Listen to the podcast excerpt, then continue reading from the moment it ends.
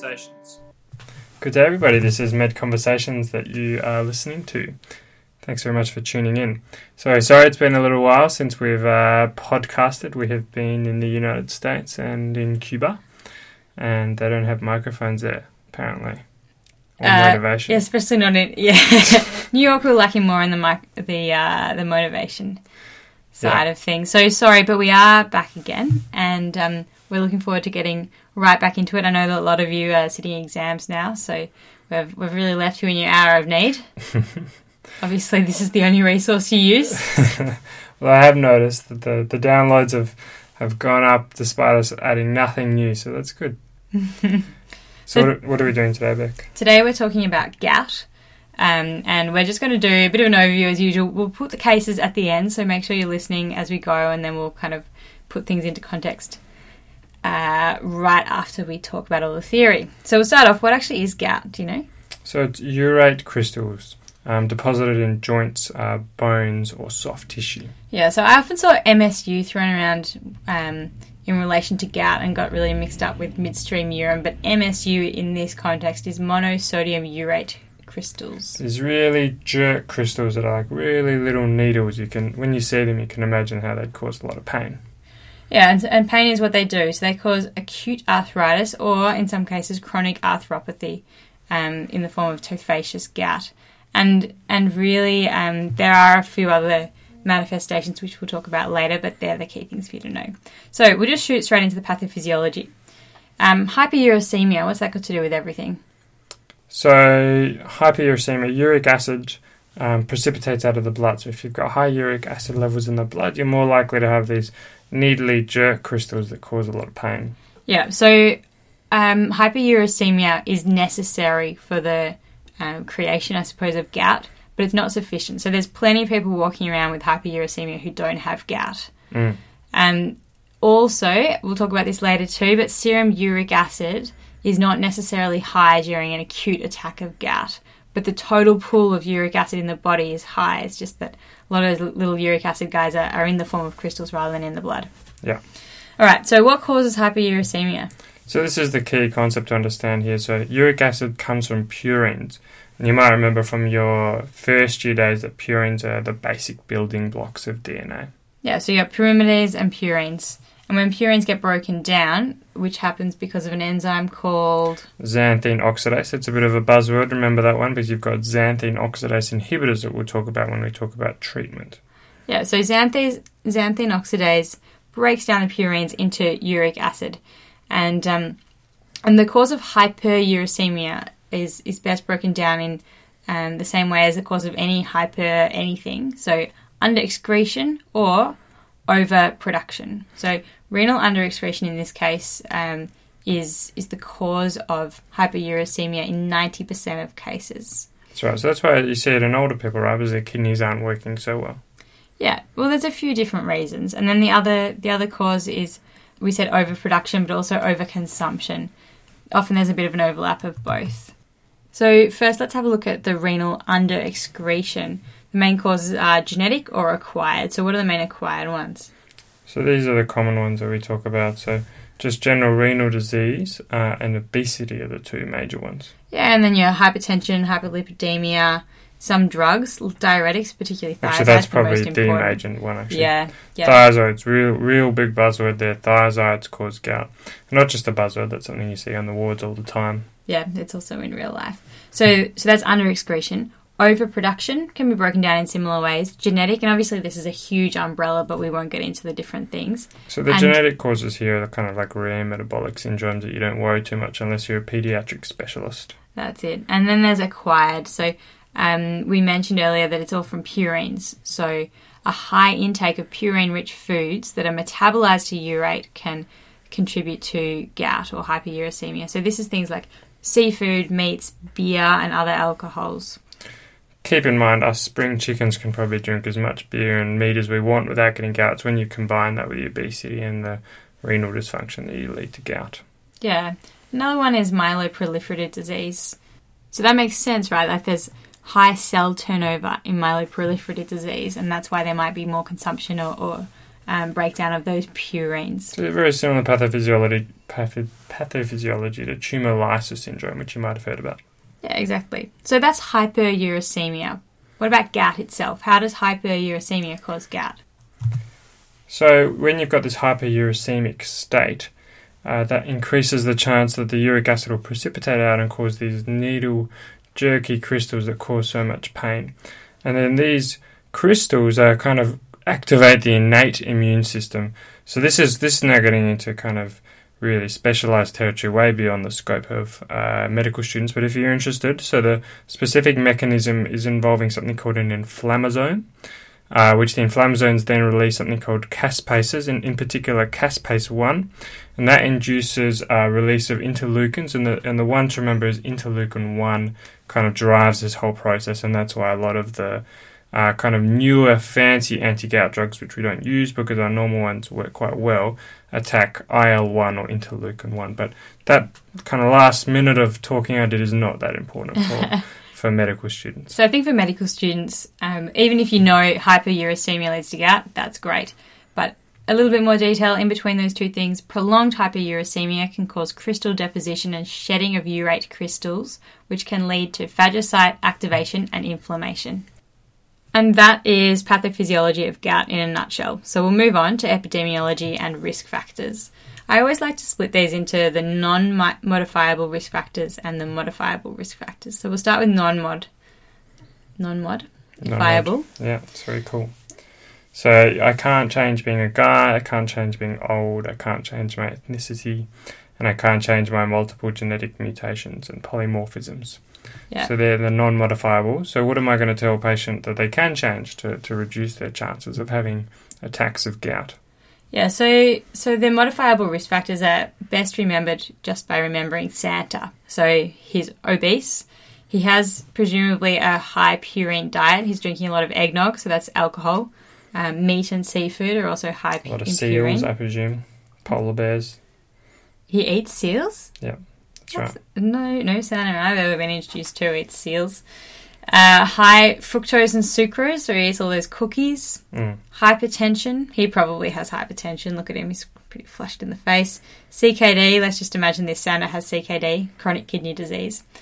Um, look, we're getting a little bit uh, tenuous with this analogy now, but maybe he's on diuretics.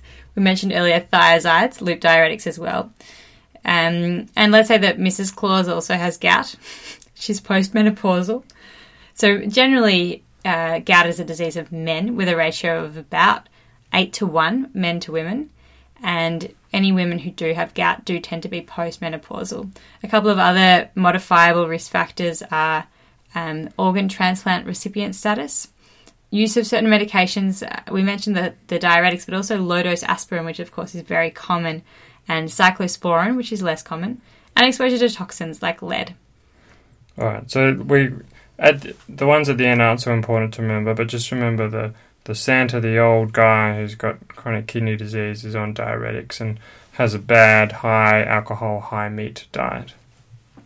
That's it. And then for patients who already have hyperuricemia, obesity and ethanol ingestion are further going to increase the risk for that hyperuricemia to translate to clinical gout.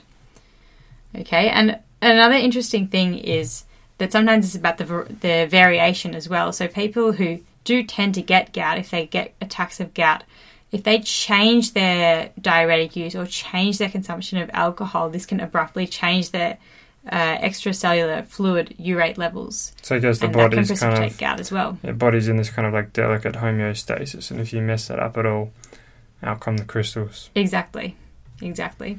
So that's um, the epidemiology and risk factors. Let's talk about the clinical manifestations. So the key one here is arthropathy. So there can be recurrent attacks of an acute inflammatory arthritis or a chronic arthropathy, which is often tophaceous. Sometimes you can even get tophaceous gout without synovitis. So we'll talk about each of these things in turn. So they're kind of in a continuum. So you start with these acute attacks, and then if it's untreated, it eventually turns into these horrible, deformed, tophaceous gout hands. So let's start it off by talking a bit about acute arthritis. Uh, where does it usually affect? So the classic one that you'll see the picture of the rat biting the toe on Wikipedia is podagra, so that's the big toe. Yeah, so it's the uh, first metatarsophalangeal joint. Um, but tarsal joints, ankles, and knees are also commonly affected. And particularly in elderly patients or patients who've had gout for a really long time, the finger joints might be involved. And gout can be polyarticular, usually not on the first episode, but as time goes on, more joints can be affected. That's something that's confusing to people, I think, because it's usually only seen as a monoarticular joint. I've seen, I've had referrals where people have been like, what is this strange rheumatological condition? It feels like it's normal gout, but it's in four joints at once. Mm. That's definitely still gout, it's just advanced further. Mm. And I mean, polyarthritis is quite unusual, but certainly oligoarthritis Yeah, is not right. uncommon. yeah, yeah. Um, so, so what about patients who have osteoarthritis? Another common manifestation of gouty arthritis for them is actually in their fingers. Do you know exactly where? So I, imag- I imagine the same kind of areas that have been damaged by the osteoarthritis, right? So the Mm. Heberden's or the Bouchard's nodes of the DIP and the PIP. That's it, exactly. So the natural history is, is very stereotypical. It tends to be almost the same in, in all patients. So it starts at night. So this is acute gout. This is like the first few episodes, right? That you're going to tell us about. Yeah, yeah. So this is Santa on the first day of the first night of Christmas. Wakes up at, at 3 a.m. He's got some pain in his big toe. Uh, pain, swelling. It's starting to, to look red and, angry. And the maximal inflammation has been hit by the second day of Christmas. So the peak inflammation is within 24 hours. So time course, time course, time course, as we always say. So someone doesn't have this peak within 24 hours, you're starting to think whether it's something else. And um, the the attacks would have generally subsided by the 12th day of Christmas. So they, they do subside spontaneously, even without treatment, within three to 10 days most of the time. Can't believe after everything he does for us, Santa gets gout as a Christmas present. That, that really sucks. He gets better by Christmas, though. Right. Uh, then there's an intercritical period, which is the name given to the time where there's no residual symptoms at all. So that's really uncommon for an arthritis in general to have these periods that the patient during which the patients are completely asymptomatic. And this intercritical period tends to be of varying length. Most people who've had a first episode of gout will have another episode within two years, but it does change from person to person, and as their disease progresses, those asymptomatic periods get shorter and shorter. Depends how much polar bear and eggnog they're eating as well. Exactly. It's probably more about the fish, but we'll go with the polar bear. okay, so what about precipitants? What causes these attacks of, of gout to come on? So it's some of the stuff that we've already talked about, the the foods and the polar bear and the eggnog and the beer. But then there's some other things that we're commonly see in clinical practice as well. The most common one will be some kind of other illness, so that's why we diagnose so much gout in hospital. It's also thought that kind of exposure to the cold can precipitate the, the crystals. So my personal theory is that's why we've got podagra. People sleep with their feet out at night, gets cold, you get crystals there.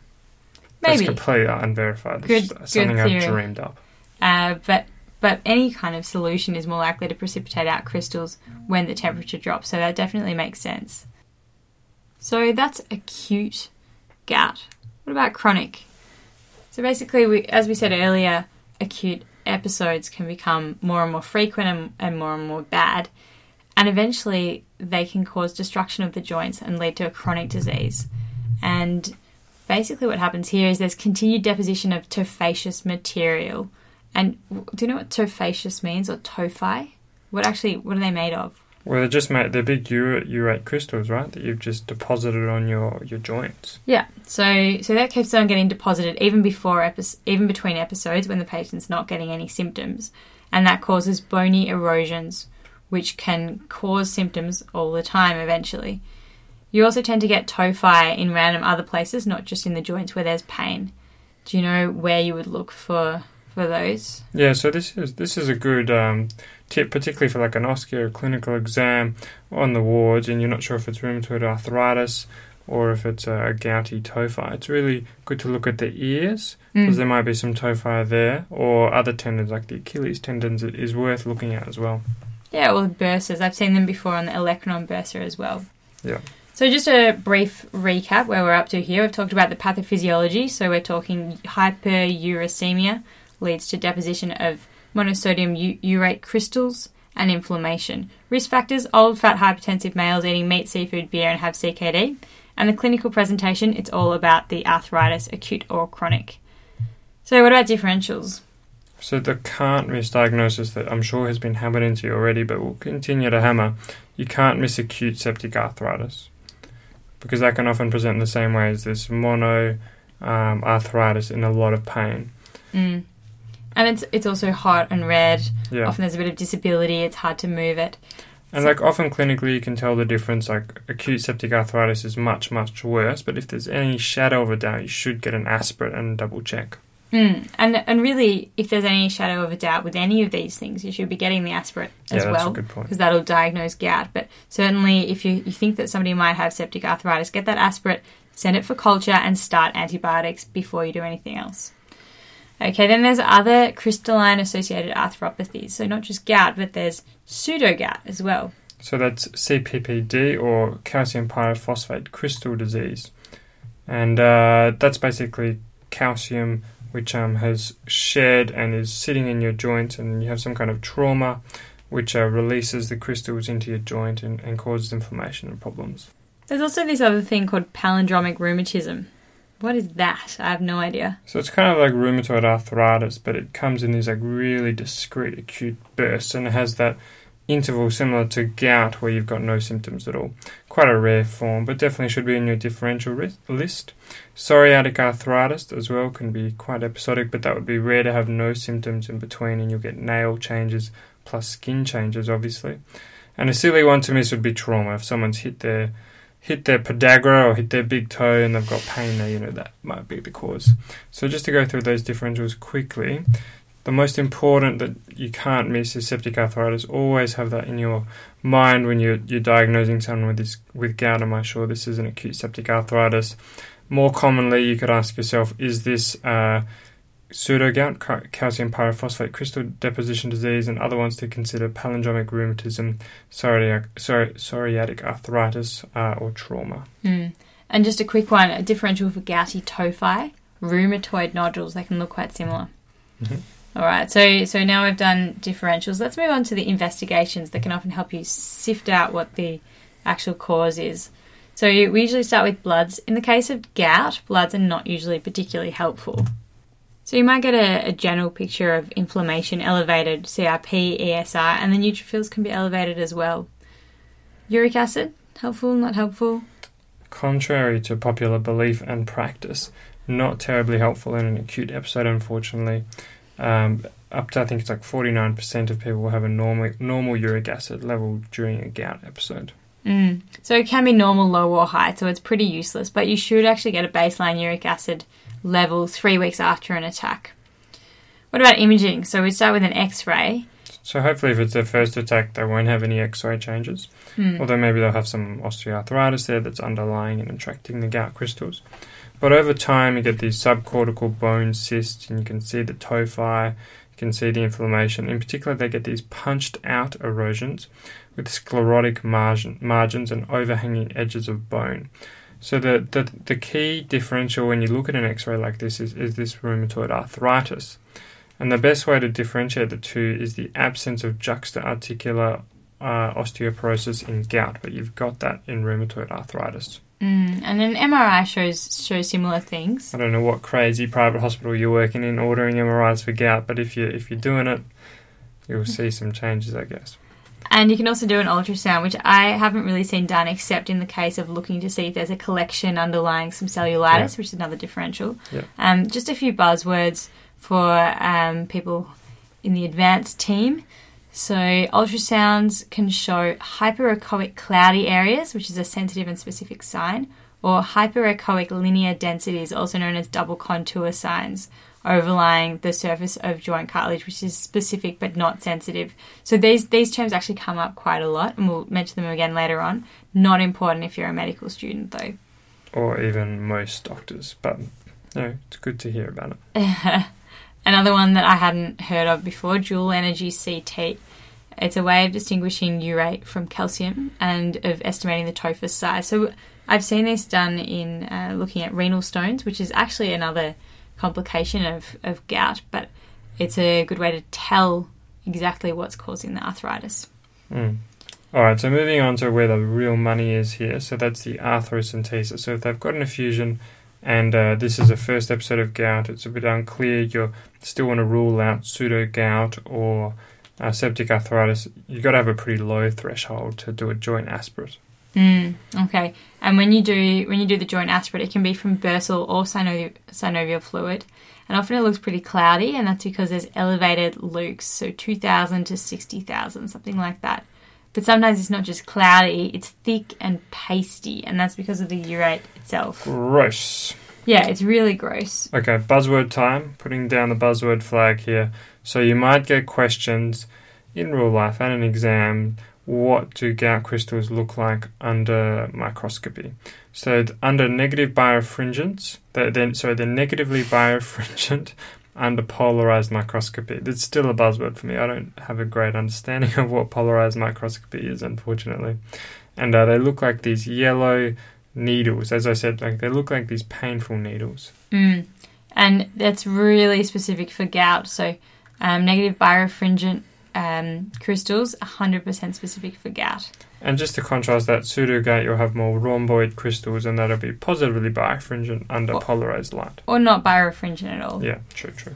So, again, if you're taking a sample, you should culture it if you've got any suspicion whatsoever that there could be septic arthritis. Mm-hmm. And interestingly, if you've got a patient who comes in and they tell you that they had this episode that sounds a lot like gout a few weeks ago, but it's better now, it's still worth doing an aspirate. So mm, even in intercritical gout, um, a lot of patients have still have crystals in there, even if sense. they've been treated. Mm, cool. Good to know. All right, so we won't go through this in detail, but there are some diagnostic criteria which we don't tend to use clinically but they're used for research and, and kind of give you a picture of what are the really important points. So uh, you need th- these are the the EULAR, as I like to call them, the European League Against Rheumatism. They're very they do good work. Good work, real, real you heroes. know they do if they're in a league. They're real heroes. And the American College of Rheumatology. No, they're not so good. ACRR. Um, so tell me Beck, what are these criteria? We'll just go through it quickly. You don't need to memorize this. It's just to show what is the what are the most important parts of the diagnosis. Yeah, so at least one episode of swelling, pain, or tenderness in a peripheral joint or bursa, obviously, mm-hmm. and then with either MSU crystals that have been found. There we go, diagnosis done, or with a whole bunch of other things. So um, redness, exquisite tenderness, and this is people jump off the bed if you t- touch their gouty toe, they pretty much kick you in the face with their other foot. Mm. Um, maximal pain reached within 24 hours, as we mentioned earlier. Resolution of symptoms within 14 days, so again that sort of 12 days of Christmas thing. Mm-hmm. Being completely back to baseline in between attacks, presence of tophi, um, or imaging demonstrative of tophi or gout related damage. And there's a few other things as well in there. But yeah, they're, they're the important ones. Now, once you've made the diagnosis of gout, you might want to do a little bit more digging to see why this person has gout. So, some other investigations might include an FBE, UEC, LFT, lipids. So, you're not just looking at why they've got gout, but also uh, what kind of medications are going to be appropriate to give them. What is their renal function? All right, so that lends us, leads us quite nicely into treatment now. Mm. All right, so we talked about acute and chronic, so let's talk about acute first. What are you going to do? Someone walks in with what you suspect is their first episode of podagra. What's your first line medication? Well, firstly, I'd be concerned that they've walked in, so I don't, I don't think that we've oh, got the diagnosis hop, right. In. Okay, so so someone that's hopped in with uh, an acute flare of gout, I'd start them off. Or the guidelines suggest that we should start them off with an NSAID. So naproxen, indomethacin tend to be the best ones there. First a line. lot of people very slight tangent there, sorry to interrupt. Naproxen is probably going to be a good choice in this population because naproxen is the only NSAID to show no increased cardiovascular effects. So, elderly, obese patients with uh, renal failure it's probably going to be a good choice. Mm. So, you, start with that as long as there's no contraindications. If they're not on warfarin or anything like that, they don't have bleeding stomach ulcers. Second line, and, and often used inter- interchangeably, is colchicine. Third line is systemic or intra-articular corticosteroids, and you have to be really sure that it's not an infection, an infected joint, mm. to do that. And fourth line, which isn't really done at the moment, but interleukin 1 inhibitors like anakinra So as I mentioned before, that was kind of the end pathway of that innate system, innate immune system activation leads to IL one, and we can spend thousands of dollars to inhibit that if we if we feel like it.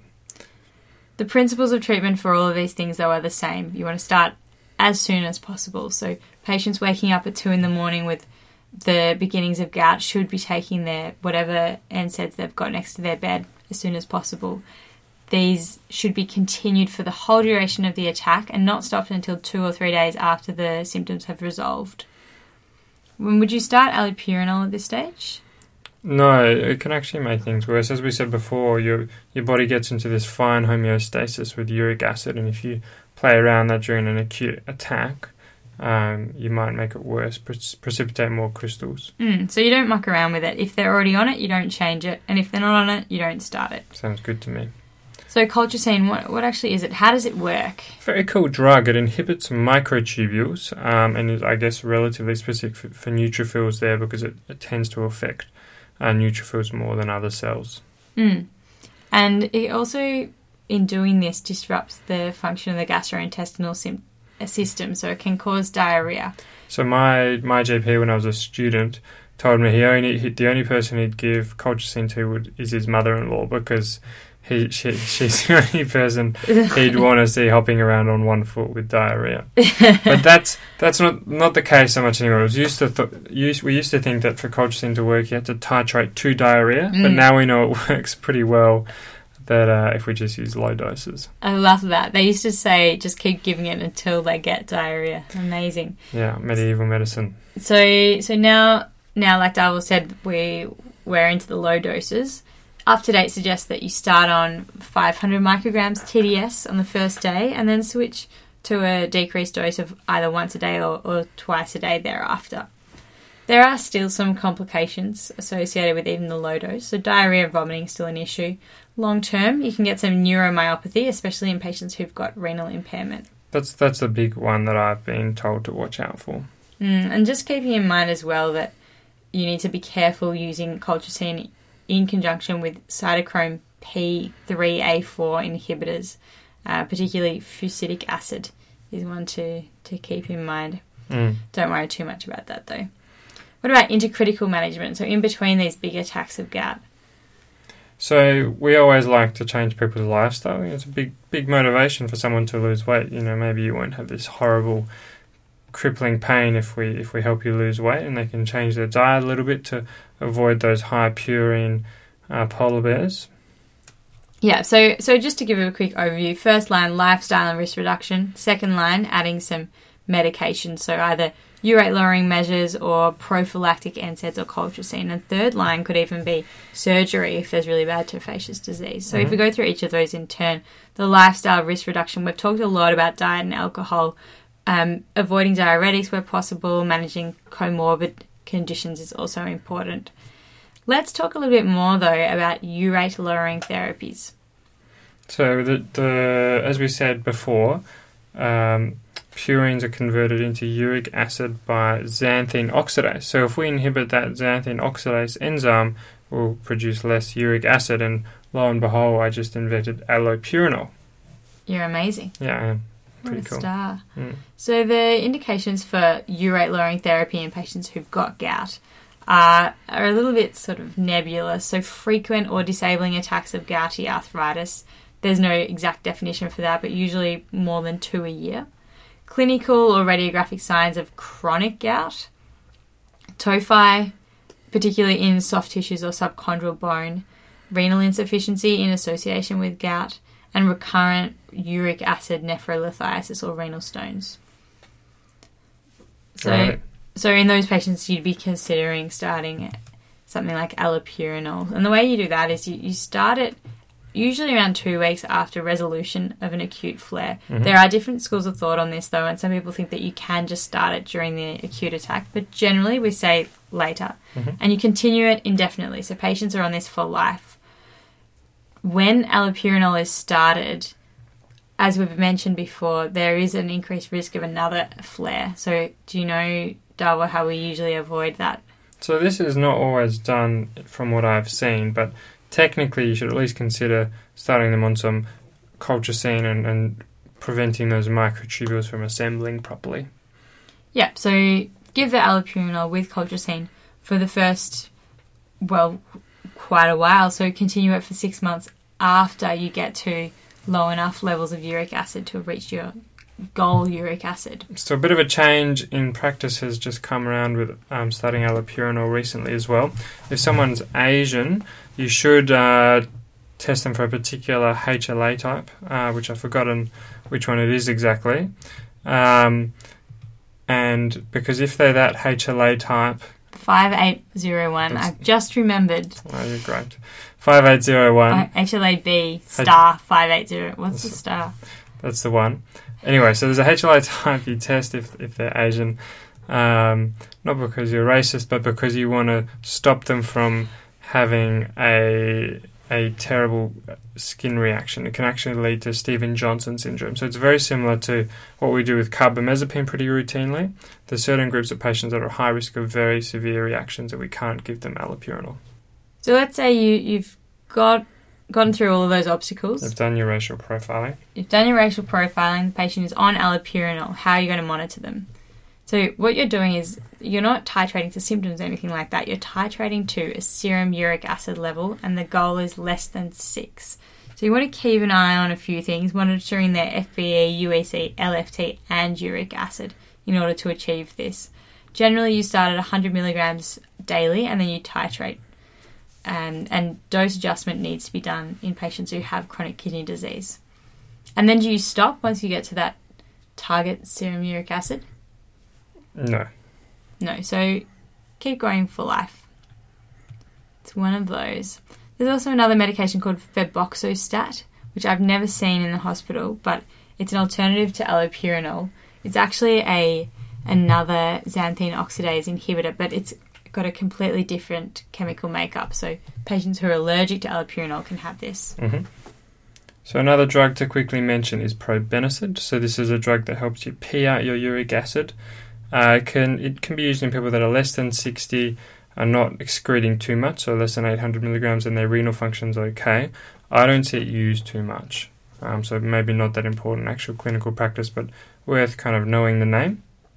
And then lastly, patients who's who have advanced tophaceous gout, lots of symptoms, and have tried lots of other urate lowering therapies, could try pegloticase monotherapy, which is an IV medication, and I've also never seen that used. hmm So treatment, acute flare, we want to start early. You start with an NSAID or colchicine, consider steroids. Intercritical management, you need to look at lifestyle risk reduction, consider allopurinol, um, consider also prophylactic NSAIDs of colchicine. Remembering not to change allopurinol at the time of an acute attack. hmm So that's actually pretty much it. I'll just briefly give a bit of a shout out to the complications of gout. So the most important one is renal stones. So It's my favourite. nephrolithiasis made up of those uric acid crystals. hmm And the other one is chronic renal impairment. And this is an interesting one because most patients who have gout have other reasons to have problems with their kidneys. So it's hard to tease out the two, but it is listed in a lot of articles and things as being Books. a complication, a, a clinical manifestation, in fact, of gout. So that's it. So that's that's pretty much all you need to know about gout as a medical student. If you are sick of listening to us, you can stop now. But if you want to learn to apply that in some cases, read on. We've got a few more few more minutes. And our take home points are still yet to come, Mm. if you can hold on for that. All right, so let's be quick. Henry is a 74 year old man who's got a recurrent acute gout. He comes to you and he's got pain, redness, warmth, swelling, and disability of lots of joints. His first left metatarsal phalangeal joint, the left ankle, and the left toe. The toe started 3 a.m. yesterday, and then the ankle, and then the knee have come up since then. He's walked straight out of textbook land. I love those patients. He has. So he tells you that he's first been diagnosed with gout a few years previous comes to with this diagnosis. presentation. It, it does, yeah. And this is his third flare for the year. Colchicine started at at the first signs of an attack. Usually does the trick, and these episodes usually last about a week, but then they get better, and there's no symptoms in between. But over time, these flares have been getting more frequent and worse. So this often happens where patients get these these episodes that start to be associated with fever, or they stop being just one joint and they start being multiple joints. Mhm. So this Henry has an otherwise clean bill of health, and in between his episodes of gout, he doesn't take any medications at all, and you get after after a long struggle, you get a health summary sent from his GP, Mm, went through And- a lot of fax machines, at least seven. And uh, it's completely blank except to mention a penchant for a penchant for sherry and a penicillin allergy. hmm On examination, you can see that it really does look like gout, and he's also got tophi on his ears and his Achilles tendon. Yeah. Sounds like this man needs some lifestyle changes to begin with. Yeah, so you'd start with that, but that's going to take a while to take effect. So what do you do right now? So I'd like to treat his acute gout as well. So start off with naproxen or something like that. Doesn't sound like he's got any contraindications, hmm and you want to keep that up until. Do you remember? People playing at home. Two weeks. Two two to three days post resolution, not two weeks. Just kidding. And Tricking. and like Darva said, this is a good time to educate him as well on those lifestyle measures. So changing his diet. Then he comes back a couple of weeks later, as you've asked him to, because you planned to start allopurinol. hmm You start allopurinol and he gets a rash. Damn. So we mentioned a little bit earlier about the toxicity of allopurinol in patients who are expressing HLA B5801. Did we not do our racial profiling? Well, actually, in this case, we did do our racial profiling and he got Good. through. But toxicity of allopurinol is actually really common in patients who are allergic to penicillin. And remember, this guy's allergic to penicillin. Another thing is Ah. patients who use thiazide diuretics are also more likely to experience a toxicity reaction to allopurinol. Right. Right. So, so things can be pretty nasty. Toxic epidermal, toxic epi, yeah, one more time. toxic epidermal necrolysis, systemic vasculitis, bone marrow suppression, granulomatous hepatitis, renal failure. It can all be pretty bad. But sometimes it can just be a little rash. It can just be straight up Stephen Johnso's. Yeah, I actually didn't read that, but Right. if okay. you say so. Right. yeah, let's go off my memory Yeah. rather than UpToDate. Uh, but look, there there are alternatives to allopurinol, and we mentioned them earlier. So you might try that febuxostat that we mentioned before. Or just reconsider- Reconsider the use of a um, a uricosuric agent. So that's something like probenecid. Mm. Otherwise, desensitization is always an option. Mhm. So that's that case. Can I tell you about Jose? Jose, yes. So he's an 85 year old man who's got a sore knee. He fell over three days ago. Is he from Mexico? Uh, yeah, let's say he's from Mexico. Good. He fell over three days ago. His knee is red, hot, and swollen. He doesn't have a fever. He's never had this before. You do an x ray, and there's no fractures, but there's significant chondrocalcinosis, which Ooh, is a calcification of the cartilage. Buzzword senses it tingling. And his FBE is normal. Right. Cool. So, what's the buzzword? The uh, chondrocalcinosis. I don't know if I mentioned this before, but that's something you see in pseudo gout. So as we said, that's uh, calcium depositing in the joint, and it, it creates this like little linear line. It's a linear line A of linear line, none linear- of these circular lines. linear line within the cartilage. And you can see it's chondrocalcinosis, and that's uh, that's a giveaway that this is actually pseudo gout and not proper gout. But is it? Yes. No. So it never is. Pseudo gout and gout are too clinically similar to be able to distinguish in real life. In a multiple choice question, then you just go for it and you'd call this pseudo gout. But in real life, you should always do an aspirate if you're not sure, Right. although the treatment is pretty similar. Another thing to think about in this guy is whether he's actually got septic arthritis. But you do an aspirate and the culture is negative, you find out three days later, but on the day you see tiny polymorphic non-birefringent crystals. So this is probably calcium pyrophosphate Should have and just gone with my day. original diagnosis. you waste so much time and money. Yeah, exactly. So he gets some intra-articular glucocorticoids. If more than one joint were affected, they might have tried NSAIDs or even colchicine, What- but it probably wouldn't have worked because it never does. Do- Can you use pseudo allopurinol for pseudo gout? Yes, yes, you can. No, there's no. That was a serious question. There's, there's no like between attack lowering therapy. You can you can use for these poor guys. You just got to manage e- each uh, episode symptomatically. Mm. Okay, one last case. There's a seven-year-old girl, not seventy, seven. Mm. Her name's Margot, and she comes in with what looks like She named after Margot Robbie, probably. yeah, my my baby cousin. I like the name. hmm She's a seven-year-old girl, and she's got podagra. Mm.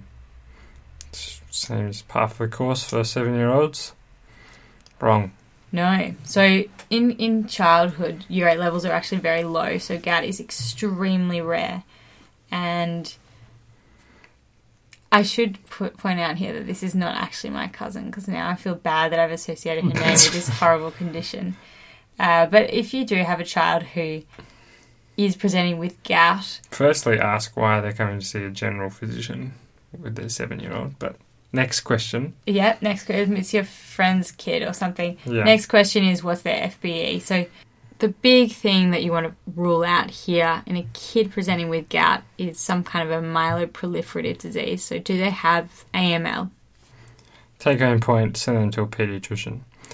The other things are all of those genetic diseases we mentioned earlier. So there could be some kind of a metabolic disorder that hasn't previously been diagnosed. They might have Lesch-Nyhan syndrome. What's that? So uh, that, I think you'd know if you had Lesch-Nyhan syndrome, unfortunately. So this terrible disease where they've got really high uric acid levels, intellectual disability, and this overwhelming desire to self-harm. They Mm. spend a lot of time biting themselves. That's awful. It's really awful.